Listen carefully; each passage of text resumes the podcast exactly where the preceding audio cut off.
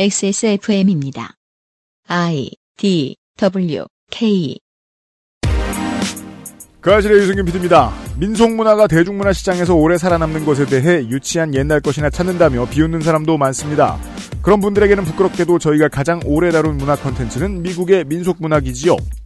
22년 4월 세 번째 주말에 그것은 알기 싫다는 20세기 미국 민속문학의 가장 중요한 등장인물을 만납니다.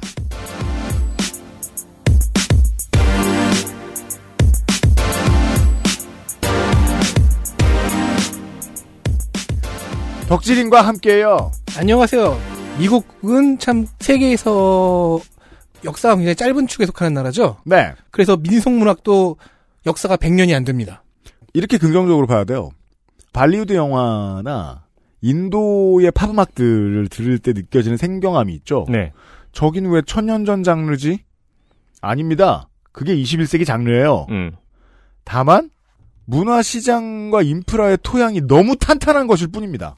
아, 그렇죠. 뒤집어서 미국은 어떻습니까? 미국은 락앤롤이 민속 음악이에요. 음. 블루그래스의 직계니까 음. 따라서 블루그래스가 민속 음악이잖아요. 웨스턴 컨츄리가 있는 거죠. 음. 아직도 블랙 쉐틴이 제일 잘 팔리는 거고 미국이나 인도나 시간, 그러니까 길이의 차이는 크죠. 하지만 민속 문학, 민속 문화가 대중 장르의 주류라는 점에서는 똑같습니다. 한국이 안 그럴 뿐이에요. 네. 우리는 민속 문학 시간 이번 주말과 다음 주말에 가져보도록 하겠습니다. 제가 이제 웬만하면 리젝트 하려 그랬는데 훌륭합니다. 배트맨은 했었어야 했습니다. 영화가 내 원고가.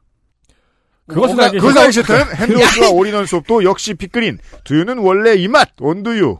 용산의 아는 가게 컵스테이션. 고전의 재발견 평산네이처 진경옥에서 도와주고 있습니다. 내장 그래픽을 갖춘 안정적인 CPU, GPU의 가장 적절한 메인보드. 하드디스크만 써본 분들은 상상조차 하기 힘든 속도의 M.2 SSD. 기능성과 디자인을 모두 충족하는 케이스까지 이달의 PC로 빠르게 구매하실 수 있습니다. 010-8279-5568. 원하시는 다른 어떤 사양도 대처할 수 있는 컴스테이션에 문의하셔도 좋습니다. 주식회사 컴스테이션. 당귀뿌리 추출물 75%, 콜라겐, 엘라스틴, 세 가지 유산균 컴플렉스, 이 모든 걸 하나로 빅그린 안젤리카 샴푸. Big Green. 두피 강화 천연 샴푸 빅그린 안젤리카 다른 제품과 원료를 비교해 보세요. 다른 제품과 다려낸 방식을 비교해 보세요. 진짜가 만든 진짜. 고전의 재발견 진경옥 평산네이처 평산네이처 광고. 평산네이처 어버이날 선물로 진경옥을 드려보자. 그리고 이제 부모님이 이게 뭐니 그러면 뜯어가지고 꼭 떨어뜨려주세요. 네, 발등. 안 떨어지는 걸 보여주세요. 손등에. 네. 근데 사- 생각해보니까 저희가 진경옥이 뭔지를 말씀을 드렸나요? 그 사람 이름과 비슷하다는 광고만 그러니까 하고. 꾸덕꾸덕하다고만 말씀드리고 사람 이름과 비슷하다는 광고를 하고 진경옥이 뭔지 말씀을 드렸었나요? 그걸 잊을 게 그러니까요. 같다고? 어떤 분들이 클리바스와 헷갈려가지고 그러니까요. 진경옥으로 청소를 하고 있을 수 있어요. 꾸덕꾸덕한 청송가 네. 홍삼입니다. 그 스틱형 한포 그것처럼 생긴 홍삼인데 한 2, 3년 전쯤에 그런 말씀 드렸던 것 같아요. 편의점에서 술김에 사는 그것보다 아, 훨씬 낫다. 그렇습니다. 네. 그거는 진짜 혀끝 질감으로 충분히 알 수 있어요. 그거 뭐, 네. 에스프레소 반의 반잔이지. 그렇죠. 네.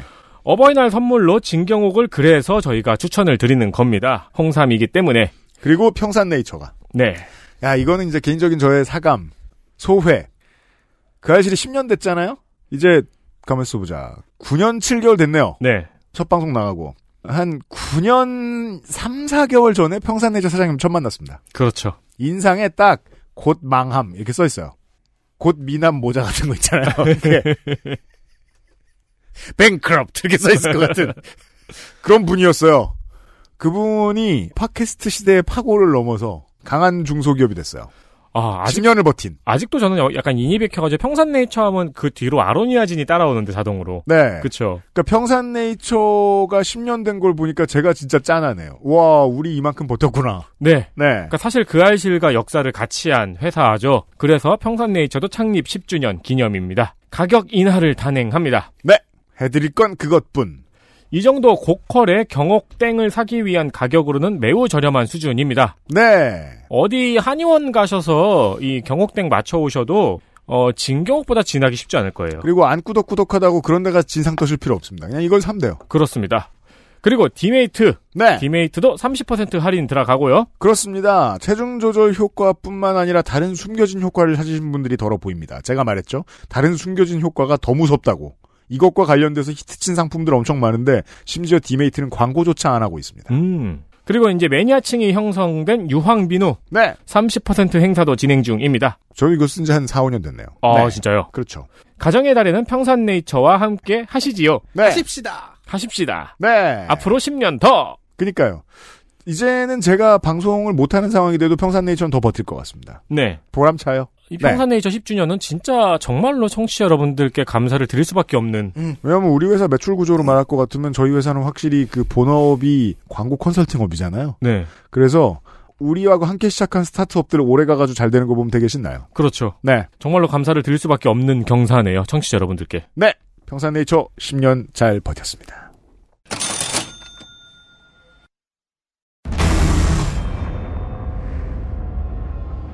기본 교양, 슈퍼히어로 문학의 인해, 스판덱스 영웅전.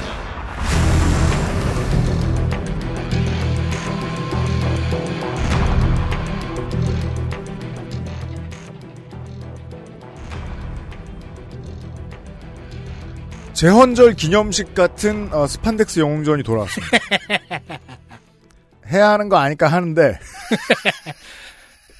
나를 이틀이나 잡아 가둔 것은 나로 하여금 지치게 해서 이 원고를 중간중간 건너뛰게 만들려는 속셈이었다. 긴 생각이 들지 않는 그런 스판덱스 영웅전 시간인데 이번엔 다릅니다. 네. 어, 드디어 이 얘기를 하네요. 그러게요. 이게 뭐야? 에이씨. 직접 연주하는 거예요?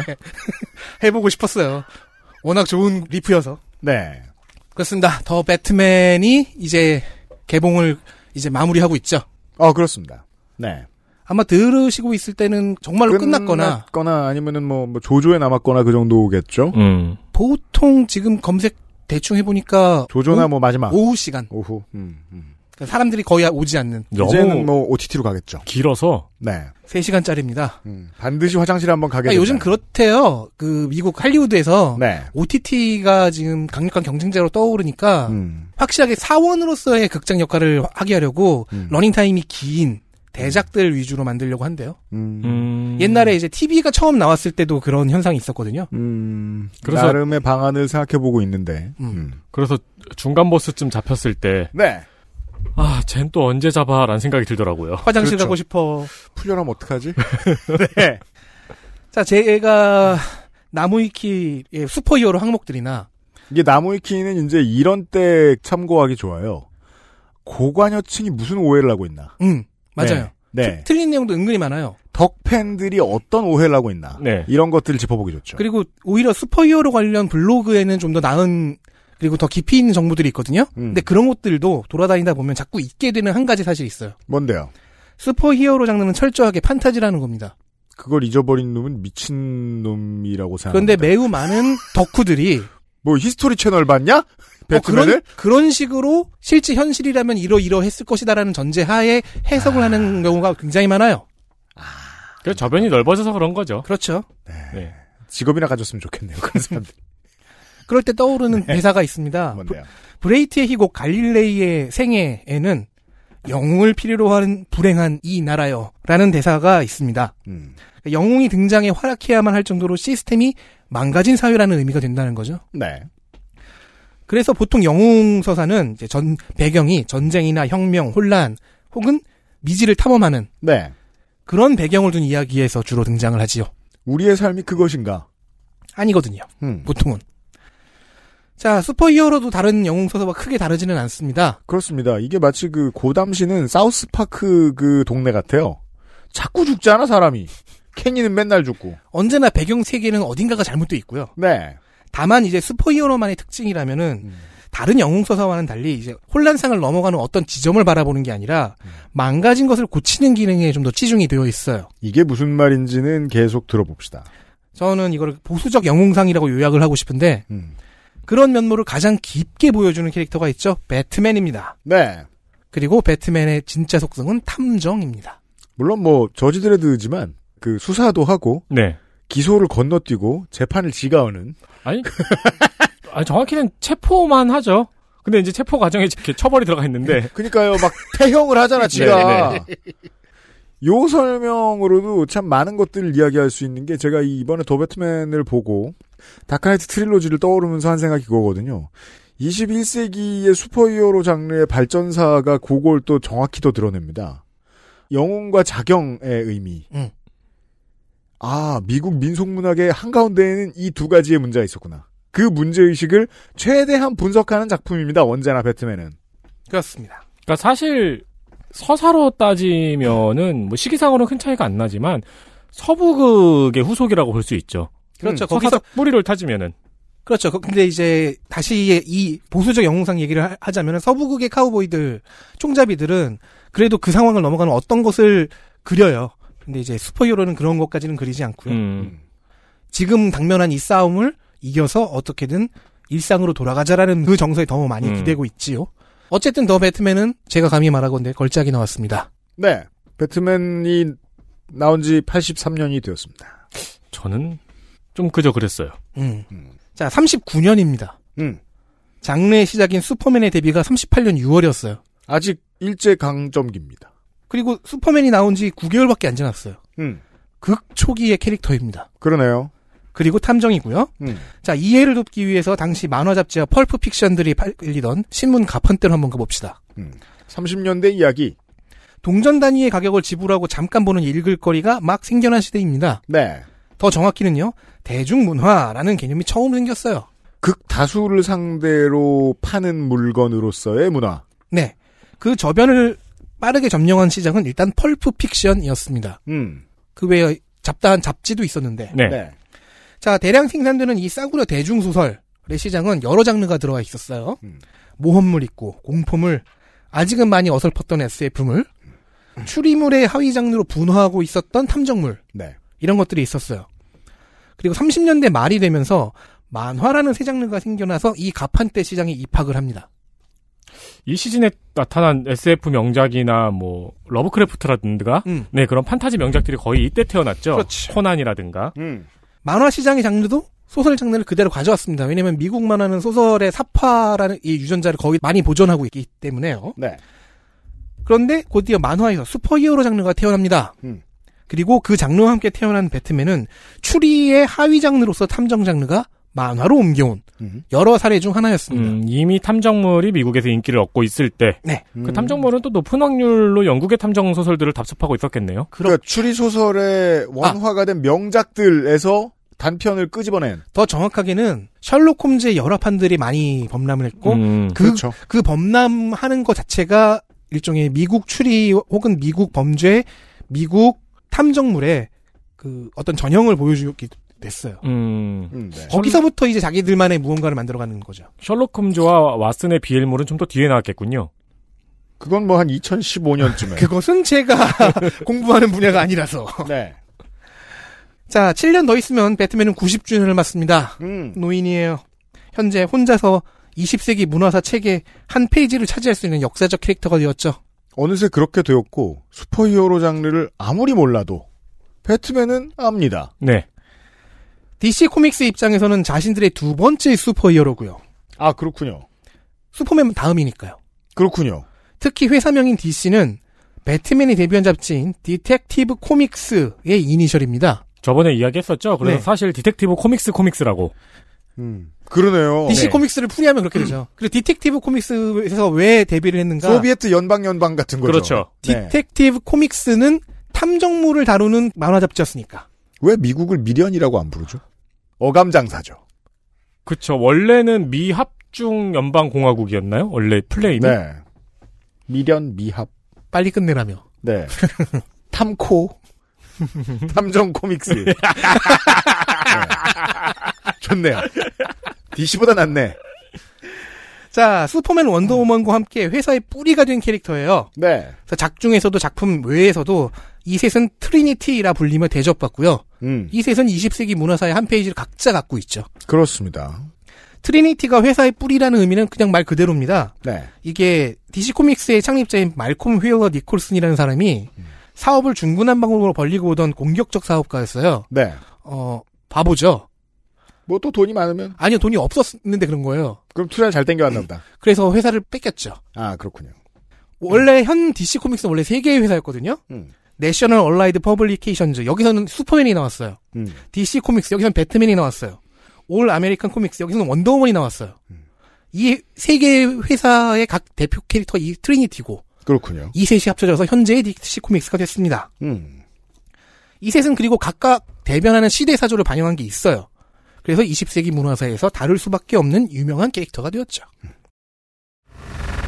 배트맨 1939년 DC 코믹스 박케인과 빌 핑거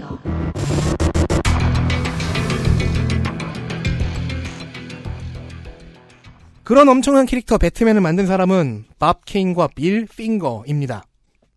유명세로는 밥 케인이 빌 핑거보다 압도적입니다.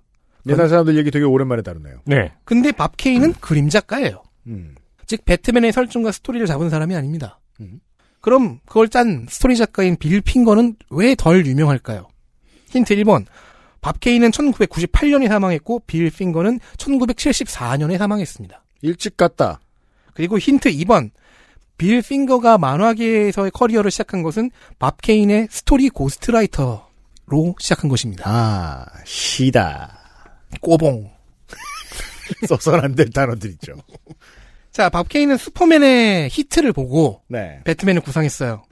그런데 편집부에 가져간 프로토타입 디자인은 빨간색, 검은색 조합에다가 빨검? 네, 네. 빨검 노 빨검노? 박쥐날개 모양 망토를 달고 있었습니다. 빨검노? 제가 원고에는 그 그림을 가져왔거든요. 그렇습니다. 저희가 지금 그 그림을 보고 있는데요. 이거는 청취자분들도 저희 SNS에서 보실 수 있을 텐데 뭐랄까, 심각하게 열화된 독일 국대축구 팬 같아요. 슈퍼맨의 영향을 너무 받은 티가 팍팍 나죠. 음. 약간 소비에트 연방공화국의 서커스단 같기도 하네요. 음. 자, 케인은 고등학교 동창인 만화가 윌 아이즈너의 스튜디오에서 작업을 하고 있었는데 네. 이 스튜디오 직원으로 이 두 사람보다 한 살 연상의 고등학교 동문이 있었으니까 그 사람이 빌 핑거입니다. 음. 자, 케인과 핑거는 둘 다 유대계고, 음. 뭐 그래서인지 금방 친해졌대요. 네.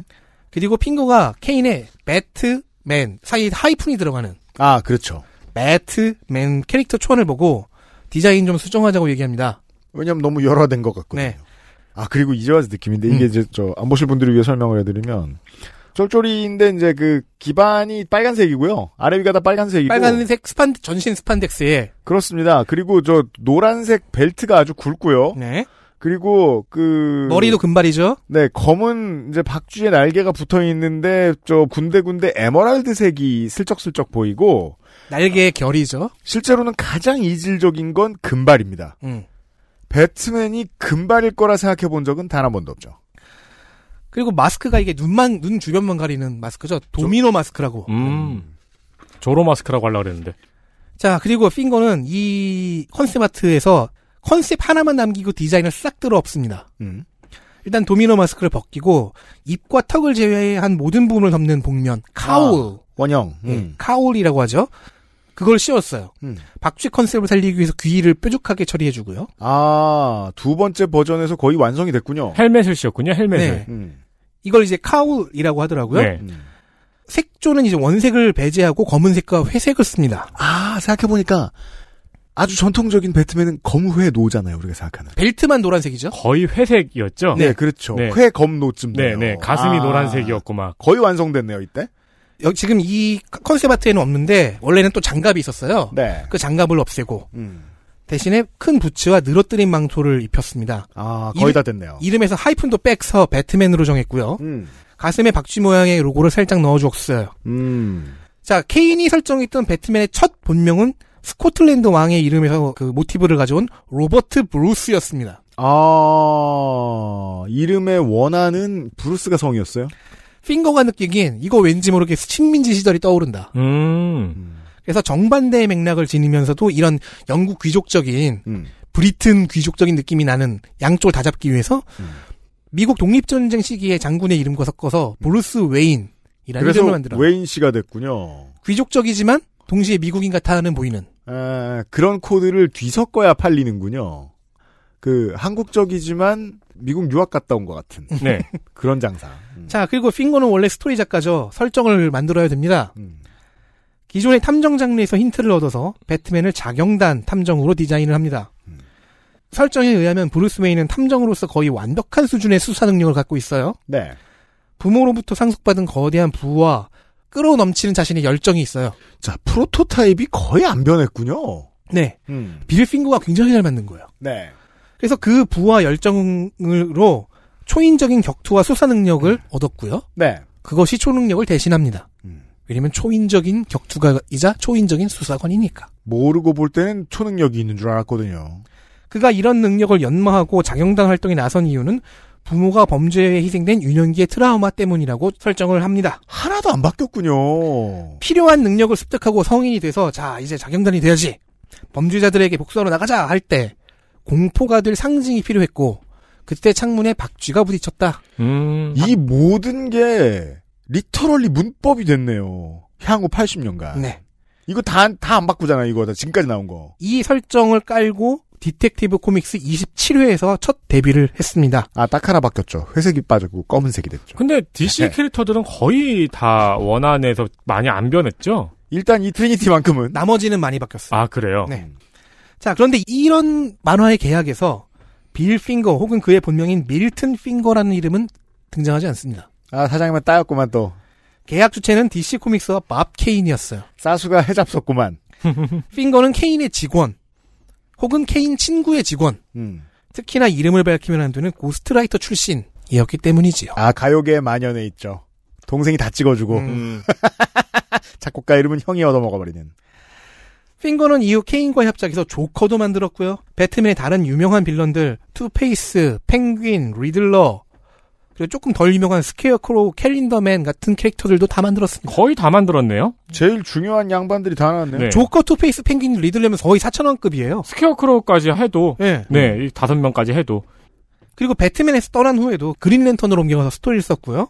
거기서도 또 성공을 했습니다. 하지만 왜인지 모르게 이후 TV 드라마 작가로 커리어를 옮겨요. 음. 하지만 배트맨에 대한 크레딧을 대중적으로 인정받지를 못합니다. 안타깝군요. 배트맨 TV 드라마가 히트를 한 60년대에도 물론입니다. 음. 심지어 이 드라마의 각본에 참여했다는 얘기도 있어요. 이래서 이 창작 노동의 노동권과 지재권이 소중하게 보호해야 돼야 됩니다. 이, 이 TV 드라마가 그, 우리가 기억하는 약간 늙은 배트맨이죠? 그 천떼기로 된 것 같은 그 옷을 네, 입은 네, 네. 전대기. 아담 웨스트의 배트맨 얘기. 되게 그, 가난한 코스프레 네. 같은 느낌. 그 아담 웨스트가 배트맨이었고 드라마 내내 만화적인 효과들이 많이 나, 음. 어. 등장하죠. 그가 심장마비로 사망한 1974년까지도 그랬습니다. 음. 배트맨의 크레딧은 온전히 밥 케인 것이었습니다. 음. 팀 버튼 감독과 마이클 키튼 주연의 배트맨 영화가 나온 1989년과 1992년에도 사실 마찬가지였습니다. 야, 그 부모님이 그 열정이 없을 때 애한테 만들어주는 할로윈 코스튬 같군요. 이 60년대 배트맨. 근데 이 드라마는 전설적이죠. 아, 그렇죠. 근데, 그리고 근데 심지어 이, 이 배트맨은 되게 안타까운 게 여러 가지가 있는데, 일단 둘 다 몸이 안 좋고요. 네. 뱃살도 있고요. 음. 그리고 무슨 문제인지 모르겠는데, 낮에 주로 찍었어요. 그 왜 그랬는지도 얘기가 나올 거예요. 네. 알 사람들은 다 알아요. 음. 빌핑거가 누군지.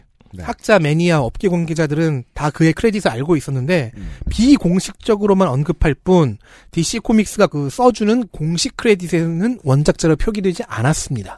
음. 자, 그럼 당연히 98년까지 사라져 낀밥 케이노에게 이유를 물어봐야죠. 음. 그런데 정확한 경위는 관계자들마다 이야기가 다 다릅니다. 네. 밥 케인의 주장에 따르면 회사가 빌핑거의 크레딧을 의도적으로 무시하고 있는 것을 몰랐다고 주장합니다. 어, 다 그렇게 얘기합니다. 다 그렇게 얘기하죠. 해잡순 음, 양반. 나는 몰랐어. 네. 팀버튼의 첫 영화가 나온 89년에 와서야 빌 핑거가 배트맨의 원작점을 인정 admit 음. 했습니다. 음. 누가 뒤에서 겁나 열심히 싸워야 됐을 거예요. 특히 빌 핑거의 주변인들과 음. 친인척들이 굉장히 많이 싸웠어요. 특히 매- 아드님이 매니아들도 몰랐어요. 알았는데 매니아들은 알고 있었고. 네. 그렇죠. 음, 근데 회사에서 얘기를 자꾸 안 하니까. 네. 음, 그리고 이제 이제는 케인까지 인정을 했는데 회사는 모르겠어요. 체면 때문이었을까요? 네. 무시합니다. 2015년이 되어서야 DC 코믹스가 빌 핑거를 인정합니다. 음. 2016년에 고담이라는 드라마 네. 시즌 2가 나왔고요. 그때 영화 배트맨 v 슈퍼맨이 나왔는데 음. 여기에 처음으로 빌 핑거가 원작자 크레딧으로 들어갔습니다. 65년이 한참 지나서야. 그런데 이 크레딧이 좀 이상해요. 왜죠? 밥 케인 위드 빌 핑거로 표기가 돼 있어요. 아 젊은 사람들이 야 이때는 시다잖아. 엔드가 이러면서? 아닌 위드를 쓴 이유가 무엇일까요? 안타깝네요. 추궁 혹은 연구가 좀 필요한데 네. 이제는 이 당시 사람들이 거의 다 돌아가시고 계셔서 네. 짧은 프로듀스 사였습니다. XSFM입니다.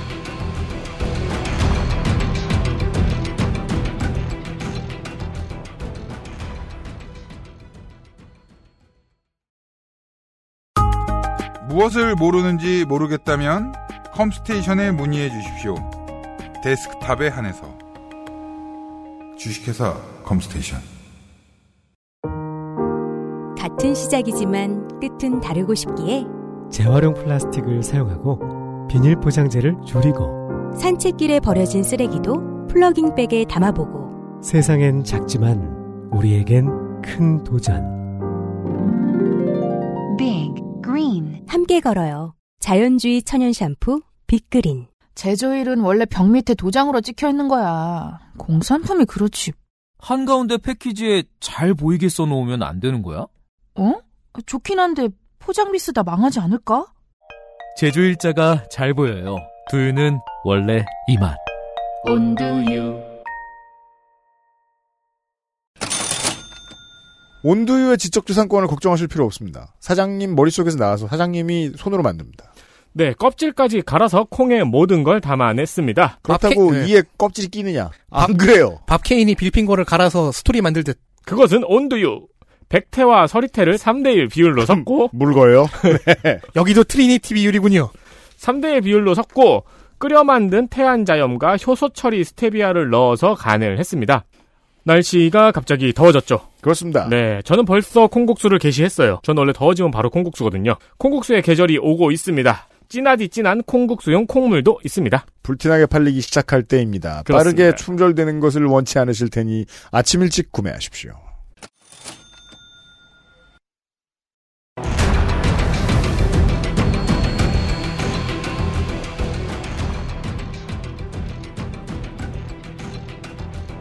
돌아왔습니다. 스판덱스 영웅전. 시작한 지 이렇게 오래됐는데 드디어 배트맨 시간입니다. 오리진 스토리. 참고로 이제 뉴욕에는 빌 핑거 웨이라는 곳이 있습니다. 아 진짜요? 네. 빌핑거 1길. 1길까지 있는지 모르겠는데. 네. 24길. 네. 어, 구글에서 찾으면 뉴욕의 역사적 명소라고 나와요. 오 그렇군요. 음. 왜냐면 이 양반이 만든 것만 가지고도 벽화를 덕지덕지 바를 수 있어요. 그쵸. 네. 마셜 백화점 앞쪽에 있는 길입니다. 김광석 길에는 김광석 씨 사진 그림만 있지만 그 저기 도쿄에서 지하철 타고 타카다노바바 역에 가잖아요. 네. 음. 거기가 아톰이 깨어난 만화에서 음. 아톰이 깨어난 곳이에요. 그래가지고 여기 딱 쓰면서 아톰 주제가가 음악으로 나와요. 그리고 내리면 그 벽에 온통 아톰이에요. 음. 네, 아마 많은 분들이 돈가스 먹으러 가셨을 거예요. 네. 아, 마셜 백화점 맞은편은 아니고 그 대각선 쪽이구나. 음. 네. 음. 에드가 앨런포 파크 쪽이군요. 바로 옆에. 자, 미국 어쨌든. 동부에 사시는 여러분들 참고 바랍니다. 왜냐면 여기가 빌핑거의 출근길이었대요. 아 그렇군요. 자, 빌핑거는 단순히 위드 수준이 아닙니다. 그 자신도 이미 훌륭한 만화 네. 작가였고 상도 많이 받았고 배트맨의 기본 설정과 스토리를 만들고 제일 중요한 반대항 빌런들도 여럿 만들었고요.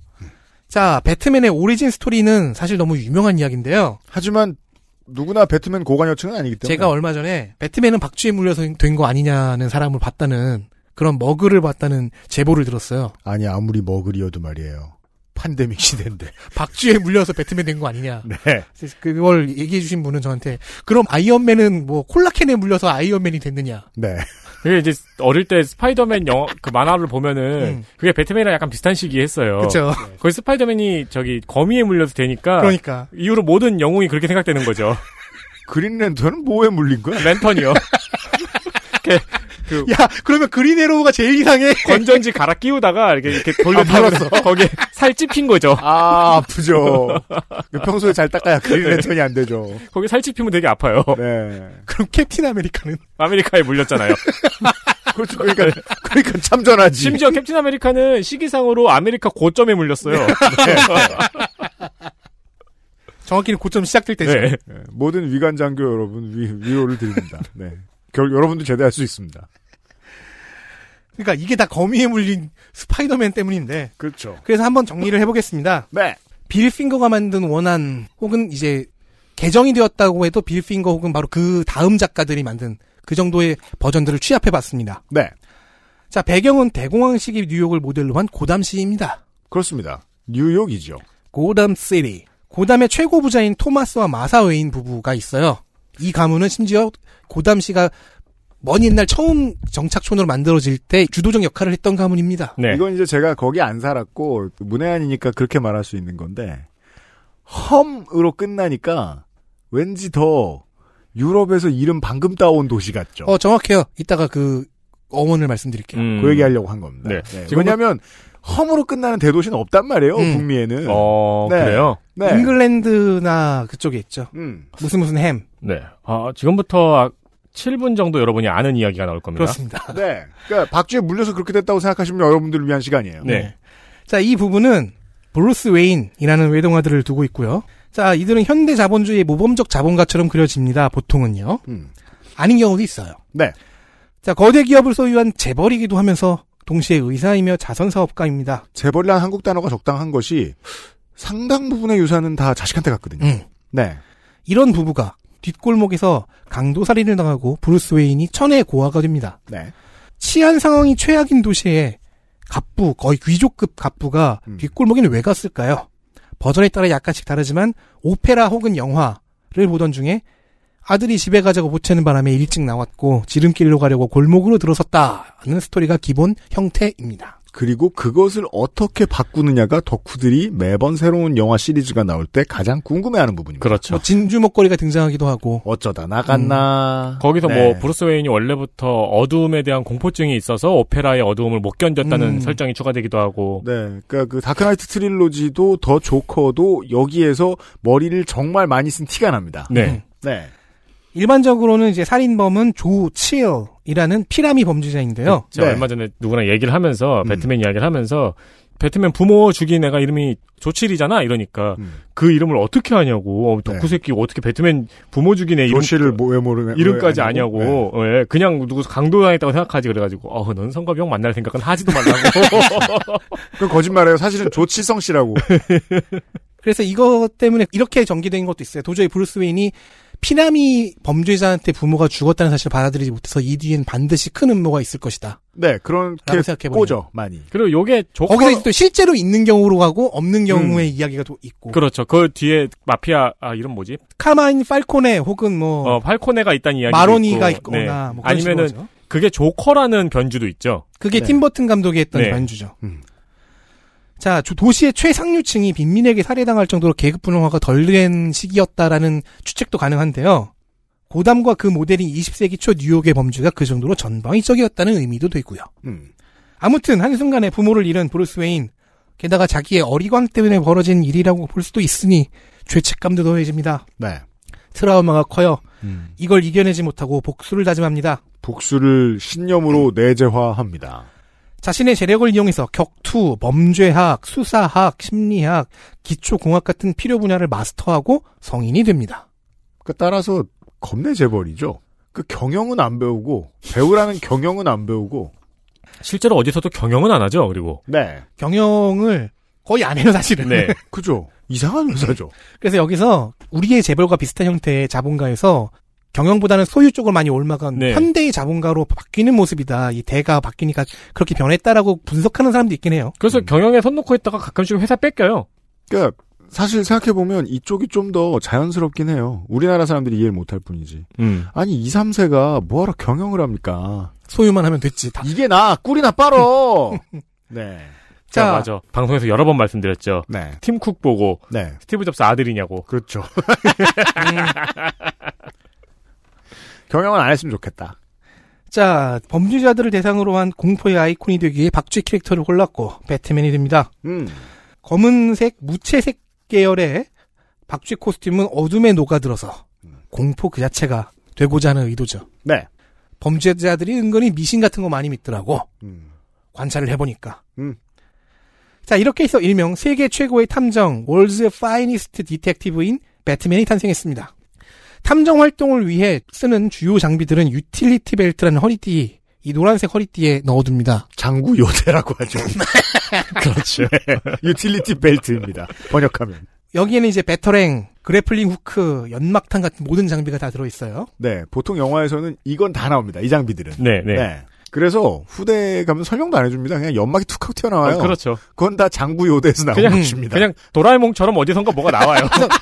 배- 아니, 배트맨 계열 캐릭터들은 다 이 허리띠를 차고 있어요. 네. 이거 뭐 그냥 이렇게 뭐똑 뭐 나중에 버터링 이런 것도 나오고 그렇죠. 간식 나오고 도라에몽 수면 안대 나오고. 네. 어, 그렇죠. 고담의 도라에몽. 빌핑거가 만든 캐릭터는 배트맨과 그 적수들만이 아닙니다. 사이드킥인 로빈도 빌핑거가 만들었습니다. 음. 네. 빌핑거의 참여하에. 근데 진짜 그러니까 빌핑거는 인정을 못 받았지만 한편으로는 기쁜 게 빌핑거의 컨셉은 변한 게 없네요. 그렇죠. 컨셉을 해석하는 방법은 달라졌을지언정 예. 이 사람이 만든 건 모두 다 현재의 뼈대가 되어 있어요. 그러니까요. 음. 자, 배트맨은 3정이잖아요. 셜록 홈즈라고 하- 치면은 음. 왓슨 포지션이 있어야 돼요. 네. 그럼 제임스 고든도 있긴 한데 물론 제임스 고든도 빌핑거가 만들었습니다. 음. 본격적으로 같이 다니는 왓슨이 한 명 있어야죠. 캐릭터 디자인을 맡은 작가 제리 로빈스는 로빈 후드에서 영감을 얻어서 그 다음에는 이제 미국 울세죠. 생애 이름을 딴 로빈의 빨간색, 초록색 코스튬을 음. 만들어냈습니다. 어, 로빈 후드에서 먼저 영감을 얻고 음. 같은 이름의 새의 컨셉을 가져왔군요. 이게 또 아니다. 로빈 후드와는 관계가 없다라는 주장도 있는데 제리 로빈슨이 죽기 전에 이렇게 얘기했어요. 근데 보통 이런 건 유명해지고 나서 만들긴 해요. 제리 로빈슨이 죽었던가? 아무튼요. 제일 중요한 걸 체크를 안 하고. 아 몰라.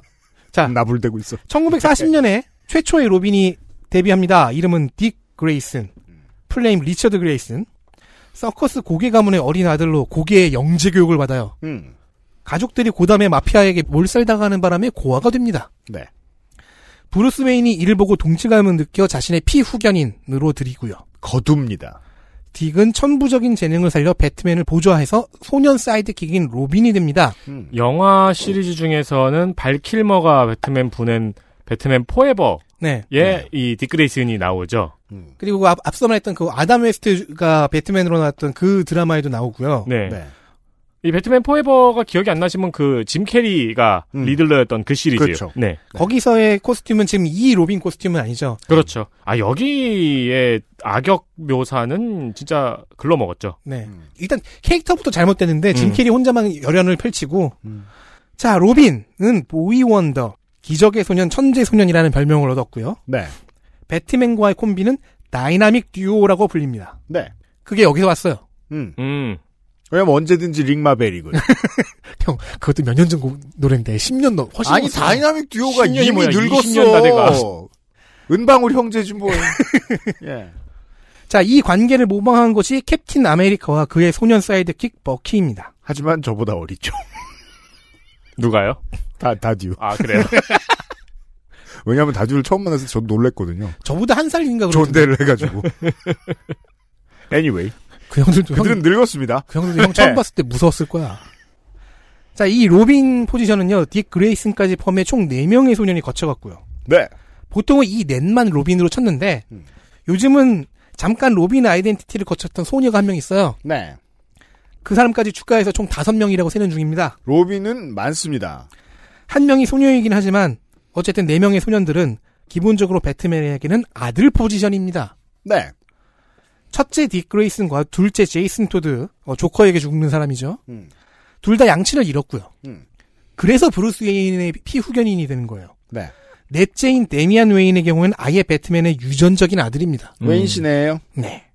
비록 이 당시 처음 연재될 당시에 몇몇 몰지각한 사람들에 의해서 배트맨과 로빈의 관계는 동성애의 소아성애라고 공격을 받긴 했는데요. 음. 케인과 핑거가 했을 의도는 가족의 회복에 좀 더 가깝다고 봅니다. 네.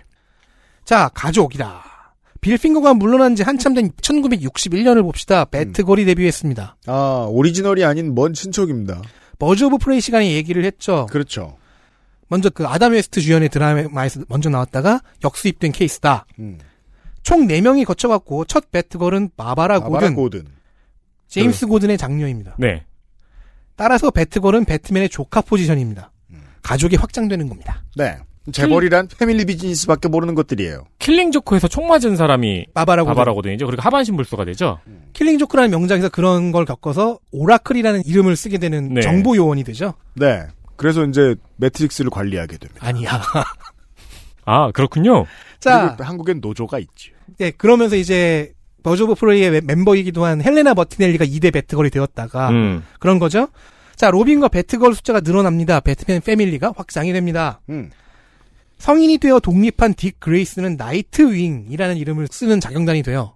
아마 최초로 독립에 성공한 사이드킥 캐릭터일 겁니다. 그렇죠. 나이트윙의 수트 디자인이 배트맨 포에버에서의 로빈 수트예요. 음. 아, 그것과 같은 그렇군요. 계열이에요. 네. 자, 제이슨, 둘째 제이슨 토드는 레드 후드라는 이름을 쓰게 되고요. 바바라 고든도 뭐 오라클이 된 적이 있고, 둘째 배트걸인 헬레나 버티넬리는 헌트리스가 되죠. 그렇죠. 석궁을 든 보라색. 네. 여기까지 나온 모두가 다들 배트맨에 이렇게 저 주는 그 기본 의상 있죠? 그거 입었던 사람들이. 한 번쯤 다 입어봤던 음. 네. 배트걸이나 로빈의 그 코스튬을 입었다가 독립한 사람들입니다. 독립에 성공을 했네요. 네. 그러니까 밤에 이렇게 저렇게 칠해본 거죠. 그러니까 배트맨의 피후견인으로 있다가 독립에 성공을 한 거잖아요. 자식들 독립시키듯. 관련한 이야기는 452의 성년 후견인 제도에 대한 이야기에서 그렇습니다. 보실 수 있습니다. 그렇게까지 성년 후견인까지 되진 않습니다. 네. 그러니까 다른 로빈과 배트걸도 성인이 되면 이런 식으로 독립을 그 차이가 해요. 있다면 후견인이 겁나 부자죠. 어, 그렇죠, 네. 그리고 이 사람들이 모이면 배트 패밀리, 배트맨이 꾸린 유사 가족이 됩니다. 심슨 같은 거죠. 멤버가 늘진 않잖아요, 심슨즈는. 의미심장한 거예요. 이렇게 플린스톤 패밀리. 네. 로빈들이 늘어나고 배트걸들이 늘어나는 것은 빌핑거와 그 이후 작가들이 음. 가족을 잃은 트라우마 때문에 이 일을 시작한 배트맨에게 유사 가족을 만들어준다. 에이, 그건 갖다 붙인 거고 그때그때 매출 때문에 캐릭터 한 명씩 늘린 거죠. 정확한데 이렇게도 해석할 수 있지. 둘 다 맞는 얘기인 게 매출을 늘려야 되니까. 가족을 만들어줘야 아, 되고. 그렇죠. 네. 자, 절망적인 도시 고담의 한 귀퉁이에서 박쥐 흉내를 내는 자경단 탐정이 네. 수양 아들들과 수양 조카들을 데리고 날짐승 컨셉의 유사 가족을 만들고 있습니다. 그렇습니다. 이게 무슨 짓입니까? 80년이나. 당장 없어져야 됩니다. 부랑부랑 되면서. 그니까요. 마후라나 탈거하고 말이야.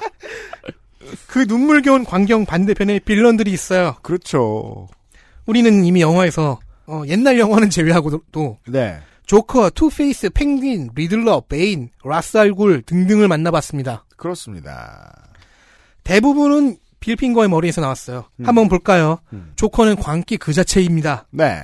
투페이스 우리는 이 덕질인과 함께가 아니라 그 시사 아저씨와 함께 어, 조커 얘기를 한 적 있죠. 조커 얘기를 한 적이 있는데 그건 정말 더 조커의 그 조커를 얘기한 거라서 네. 예. 이 DC사의 조커랑은 많이 다릅니다. 그 모든 조커들이 다 이 조커 안에 다 들어가요, 음. 사실은. 그러니까 조커란 빌런은 뭐 그만한 영- 파괴력과 영향력과 서사를 담아낼 수 있는 가능성이 있었으니까요. 네, 그렇죠. 네. 투페이스 극단적 이분법과 확률을 신봉하지요. 토미 리존스가 완전 망쳐놨었죠. 네. 네. 토미리 존스가 뭐 망치는 양반이 아니신데. 그러니까요. 그리고 그, 그 후일담을 들으면은 짐 캐리한테 말렸대요. 음. 연기를 너무 잘해서 짐 캐리가 네. 말린 근데 네, 애초에 거예요. 잘못 잡힌 리들러 캐릭터였는데 그거를 짐 캐리가 너무 잘 소화해서 음. 열등감 때문에 토미 리 존스가 내가 이런 열등감을 느낄 사람이 아닌데 근데 느껴. 네. 자 그리고 펭귄 열등감과 권력욕의 화신인 깽단두목이죠. 리들러 퀴즈에 집착하는 미친놈입니다. 모두가 집착과 강박을 갖고 있습니다. 음, 네. 그 외에도 다양한 빌런들이 집착증과 강박증을 갖고 있는 정신질환자입니다. 핑거가 만든 다른 빌런들을 보면요. 스케어크로우, 심리학자 출신이에요. 네. 공포라는 테마에 미쳐 있습니다. 아, 이번에 아주 중용됩니다. 캘린더맨이라는 약간 좀 서브 악당도 있는데, 음. 캘린더맨은 살인을 비롯해 다종다양한 범죄를 저지르는 연쇄 범죄자인데, 네. 모두 기념일에 맞춰서 저지릅니다. 네. 롱 할로윈 거기에 등장하는 네. 음. 중요한 모티브로 등장하지요. 네. 근데 그 모습은 일단 핑거가 만든 모습은 아닌데 음. 좀 코믹한 모습으로 만들긴 했는데 컨셉은 그랬습니다. 아, 그러네요. 원래는 몸에 이- 인력, 인력을 어. 붙이고. 덕지덕지 붙이고 다녔어요. 그렇죠. 네. 그렇죠. 자, 그 매- 전, 전원일기 같은. 전원일기 벽면 같은. 네, 전, 전원일기 같은 캐릭터죠. 이- 인력이 벌럭거려요. 인력을 벌럭벌럭거리면서. 굳이 말하자면, 구글 두들 같은 인물이죠. 기념일에만 모습이 살짝 바뀌거나. 찾아보지 마세요. 네. 자, 매드 해터라는 빌런이 있어요. 이름은 이름과 컨셉은 다 이상한 나라의 앨리스에서 왔죠. 네. 이 캐릭터 역시 이상한 나라의 앨리스에 집착을 합니다. 음. 그게 자신의 현실이어야 하는 사람이에요. 네. 사람의 정신을 조종할 수 있는 칩을 모자에 넣어서 모자 장수니까 그쵸. 음. 모자를 씌우고 사람을 조종합니다. 그래서 고담을 자기의 욕망이 실현된 공간으로 만들려고 애를 씁니다. 네. 즉 죄다 미쳐 있습니다. 어 그렇습니다. 독특한 점은 돈이 목적인 새끼는 하나도 없어요. 리들러가 가끔 돈에 좀 미치는 때가 있는데. 네. 그 이번 더 배트맨을 보면은 펭귄은 뭔가 그나마 업계에 충실한 그런 인물인 것처럼 비추어지는데 네. 그렇다고 돈 벌려고 열심히 산다 그런 느낌을 주진 않거든요. 또. 네. 네.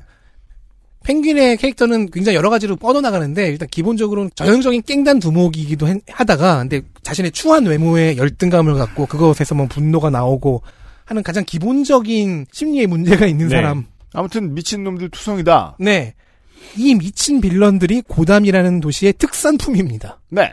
왜냐면 DC 코믹스의 빌런 중 한 반 정도가 고담 출신이거든요. 아, 이 정도면은 근데 그 지자체에서 관광 상품화 시킬 수도 있죠. 그렇죠. 네. 네. 밀랍 인형 만들고. 네. 자, 대부분이 정신질환을 가진 빌런들. 이런 사람들은 교도소보다는 병원에 수감이 됩니다. 음. 대부분이 전문 병원으로 가고요. 네. 그 전문 기관의 이름이 아캄, 아캄. 정신질환 수용소입니다. 네. 영화 조커와 더 배트맨에서는 아캄 주립병원이라고 나옵니다. 네. 음. 71년에 후배 작가들이 만들어서 넣은 설정인데요. 이 병원을 무대로 만들어진 만화는 걸작이 되었고요. 그 컨셉을 이은 게임은 아캄 어사일럼. 네. 아캄 훌륭한 시리즈입니다. 작품입니다. 네, 명작이죠 역시.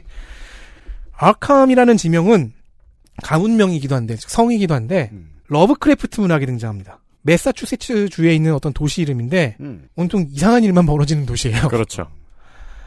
러브크래프트의 작품은 음, 인간이 이해할 수도 대응할 수도 없는 거대한 신적 존재들과 그들의 악의로 빚어진 광기의 피조물들이 등장하지요. 코스믹 호러. 네. 문화. 광기와 공포를 주제로 하는 문학에서 이 이름을 가져온 겁니다.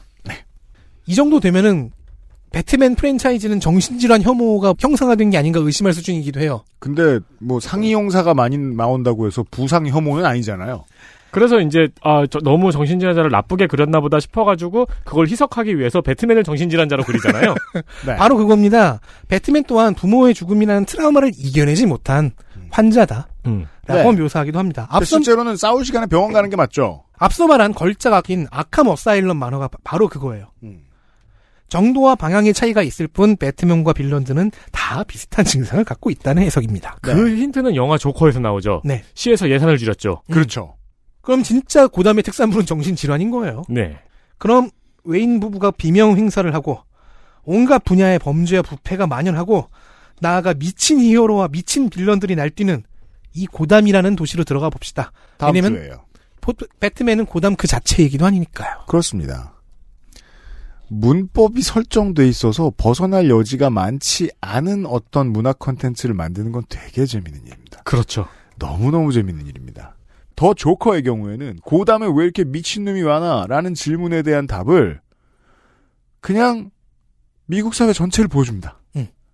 아니 복지가 제대로 안 돼 있는데 취업의 문은 닫혀가고 살아가는 조건에 따라서 어떤 직업을 가질 수 없거나 어떤 교육을 받을 수가 없고 그리고 밀려난 사람들은 어떠한 인정도 받을 수가 없어요. 그냥 세상을 설명하죠. 그렇죠. 고담을 설명한다면서. 네. 그런데 이제까지 나왔던 배트맨의 문법에 쏙 맞아 들어가죠. 얼마나 신나요. 그러니까 청소 이- 열심히 할 때 기분이에요. 진짜 대단한 프랜차이즈인 거예요. 그 조커를 설명한 것 자체만으로 배트맨 세계관을 가장 잘 설명한 영화가 됐잖아요. 네. 그리고 배트맨 같은 경우는 진짜 재밌는 게 지금 덕질인이 한 시간 내내 말해준 게 전부 다 필수 요소잖아요. 그렇죠. 빠지면 팬들한테 욕 먹는. 네. 그러니까 재창조하는 모든 사람들이 이거를 어떻게 변주하느냐에서 진짜 서커스가 벌어져서 네. 보는 사람 입장에선 그게 너무 재밌어요. 네. 배트맨 학 한 첫 장에서 두 번째 장 정도의 시간을 갖고 있습니다. 다음 주에 덕질인을 다시 만나겠습니다. 아, 드디어 풀려간다. 좋았습니다. XSFM입니다.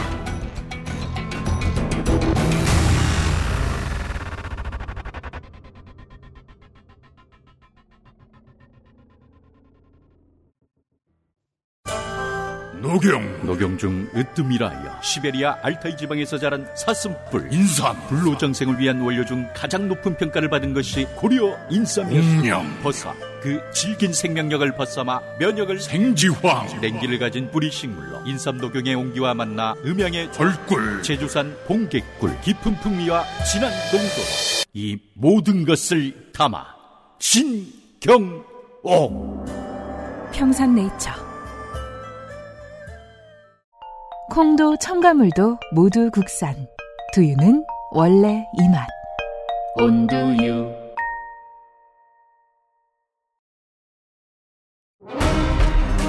아스트랄 뉴스 기록실 뉴스 아카이브 자, 뉴스 아카이브입니다. 네, 덕질이는 아직 안 갔습니다. 작년 4월 12일. 2021년 10월, 아, 4월 4월 12일. 오세훈 서울시장이 서울형 거리두기 매뉴얼을 발표했습니다. 서울형 거리두기라는 걸 한다 그랬었어요. 어, 이 소식을 전하기 전에 먼저 전제를 드릴 게 있어요. 음. 저는 작년에 수도권 확진자 폭증과 지금의 확진자 수가 오세훈 서울시장의 책임 때문이라고 주장하는 것이 아닙니다. 오세훈 서울시장이 그 모든 변이를 만들어낸 건 아니에요. 네. 확진자 증가는 오미크론이나 다른 나라의 사례에서 보듯이 자연스럽게 벌어질 수밖에 없는 일이었고, 네. 그때마다 서울시도 정부도 최선을 다해왔다고 생각합니다. 네. 그렇죠. 방역의 전략은 이 시기를 최대한 뒤로 늦추고 최대한 길게 가져가서 의료 붕괴가 안 오게 하는 거였지 네. 않습니까? 그 점에서 알아본 결과 서울시도 많은 노력을 했고요. 음. 다만 하고자 하는 말은 대선 기간에 안철수 후보 시절에 했던 말, 음. 과학 방역이 아닌 정치 방역을 해왔다. 라는 비판에 비추어서 이야기를 한번 해보겠습니다. 네. 그렇다면 작년에 있었던 가장, 어, 정치적으로 중요한 지자체의 지자체장은 무슨 방역을 했나? 그렇죠. 그러니까 쟤들 하는 대로 우리도 한번 해보자는 거예요. 네. 네. 작년 서울시장 선거 기간 동안 오세훈 당시 후보는 방역에 대해서 자영업자의 고통을 전면에 외치면서 나왔습니다. 네. 예, 가장 방역에 대한 가장 큰 전략이었어요. 자영업자의 고통. 그래서 거리두기 완화를 주장을 했죠. 코로나19 바이러스가 야행성이냐? 밤 9시 이후엔 더 위험하냐? 업종마다 형평성이 안 맞다. 업종마다 이렇게 동일한 영업시간 제한을 두는 건. 음. 이러면서 영업시간을 업종별로 달리 하겠다고 말했습니다. 음. 뭐 이런 발언 비판하는 건 3년 동안 해왔으니까 그냥 네. 넘어가고 당선이 됐습니다. 음. 취임 둘째 날 4월 9일 서울시 간부들에게 여러분들은 최선의 노력을 다했겠지만 중앙정부가 하는 사회적 거리두기 단계에 따라 신용만 했다고 쓴소리를 합니다. 음? 그리고 9시 10시까지인 일률적 영업 제한은 제고되어야 한다면서 서울시의 독자적인 업종별 세분화 맞춤형 매뉴얼을 주문했습니다. 음. 그러니까 독자적인 거리두기 안을 만들겠다는 거죠. 음. 이날 언론은 중대본에 전화를 걸어서 확인을 했어요. 음. 그러니까 서울시 중대본에서는 아직 서울시의 안이 오지 않았다. 온다면 협의할 수 있다. 네. 고 했고요. 사흘 지난 4월 12일 어, 오세훈 서울시장은 중앙정부와 협의를 거친 뒤 시행하겠다고 발표를 했습니다. 음, 준비 안 됐었구나. 그리고 이제 4월 12일에 자가진단 키트 도입을 주장을 했어요. 네. 정부가 승인을 안 하더라도 음. 시범 사업을 서울시 자체적으로 검토하겠다고 발표를 했습니다. 네. 실제로 돈을 들여서 그때 도입했습니다. 서울시는. 네, 결국 진단 키트 도입했잖아. 음. 그러면 오세훈이 맞았네. 음. 라고 생각하시는 분이 계실 텐데 네. 지금 한번 검색 시기를 작년 4월로 맞추고 자가 진단 키트라고 검색을 해 보세요. 음. 우리가 쓰는 거랑 다른 게 나옵니다. 네. 다르게 생긴 것들이 나와요. 왜냐면 그 당시에는 아직 승인이 안 나 있는 상태였거든요. 그러니까 이제 음. 작년 4월로 말할 것 같으면 뭐 100명, 200명, 500명 뭐 이러던 때잖아요. 네. 그때는 우리나라 방역에 역량이 있으니까 자가진단 키트가 필요 없던 때였죠. 네. 자가 진단 키트 도입을 4월 12일 날 발표를 했잖아요. 음. 근데 4월 5일에 정부에서 보조적 수단의 자간치단 키트 도입을 검토하겠다고 하면서 음. 키트 개발을 정부에서 지원하겠다고 밝혔어요. 네. 사실 여기서 방점은 보조적 수단에 찍혀야 되는데. 네.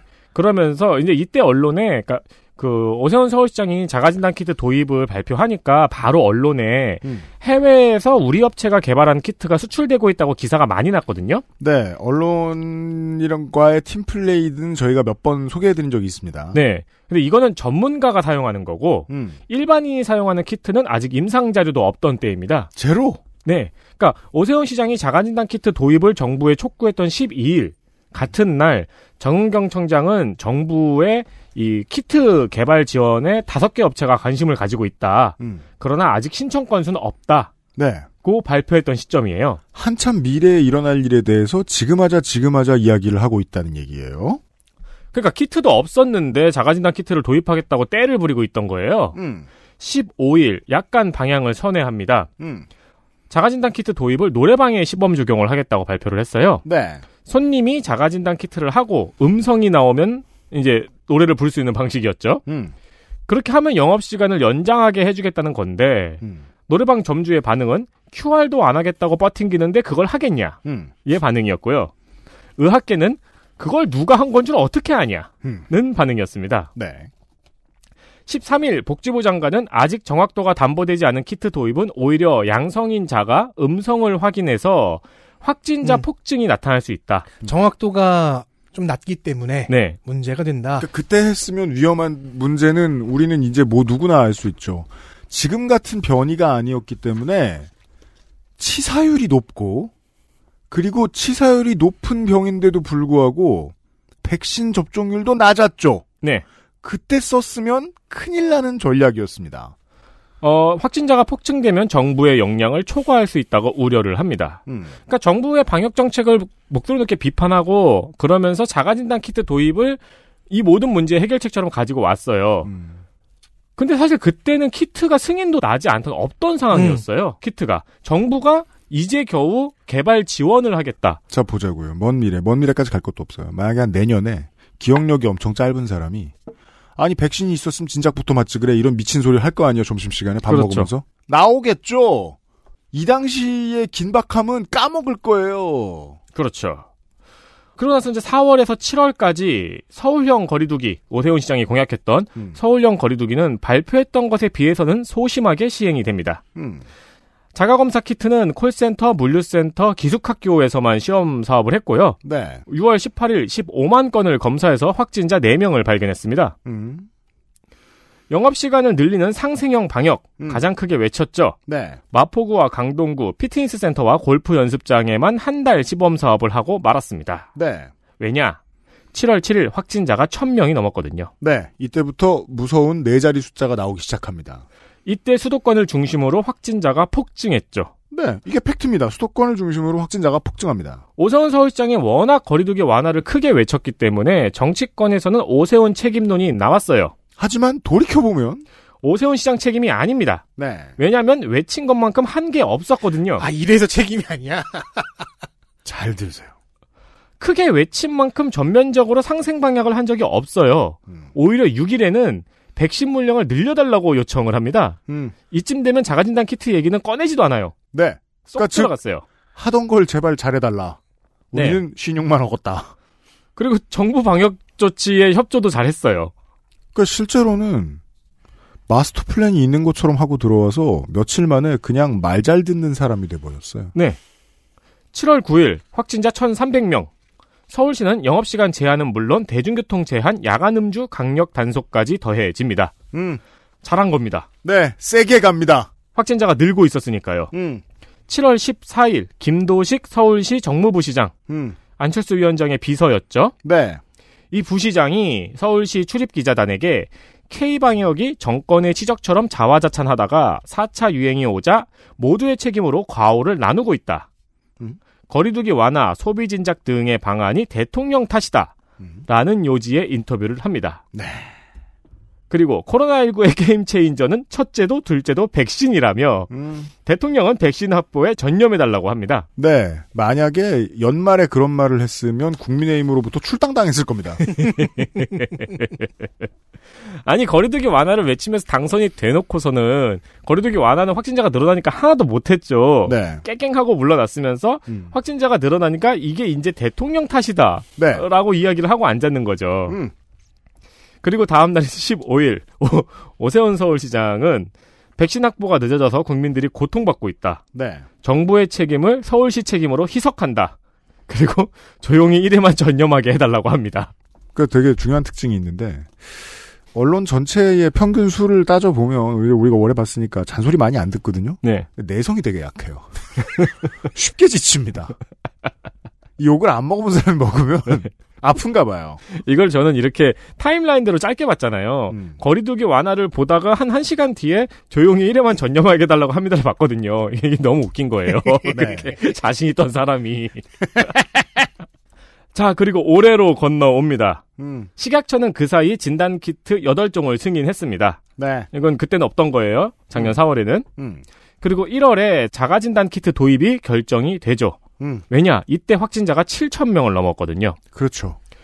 곧 만 명을 넘을 것이 눈에 보이고 PCR과 역학조사가 이제 불가능한 수치니까요. 음. 그리고 정부는 이때를 대비해서 작년부터 진단키트 승인을 준비해 왔던 거고요. 네. 그리고 올해 2월 1일 이때 신규 확진자는 2만 200명. 음. 오세훈 시장은 MBN에 출연해서 자가진단 키트 언젠간 받아들여질 줄 알았다고 발언합니다. 네.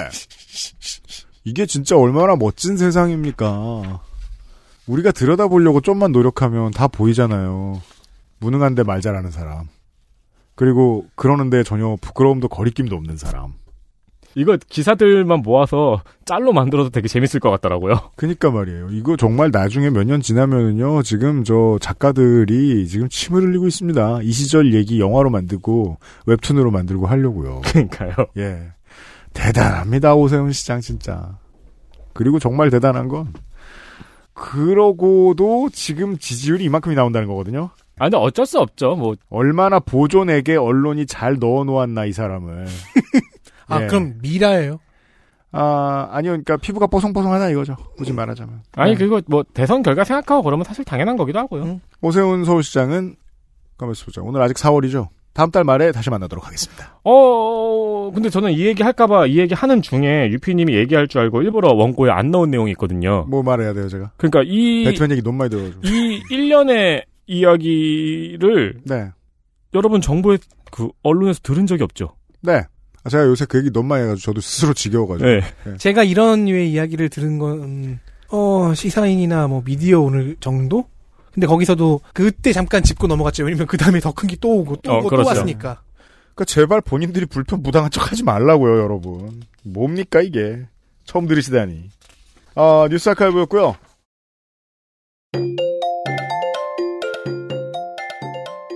다음 주에 다시 찾아뵙도록 하겠습니다. 이게 몇 회였습니까? 456회였습니다. 그것은 알기 싫다. 바쁜 게 지금 5월 한 달이 내내 선거 방송이죠. 아, 네. 예.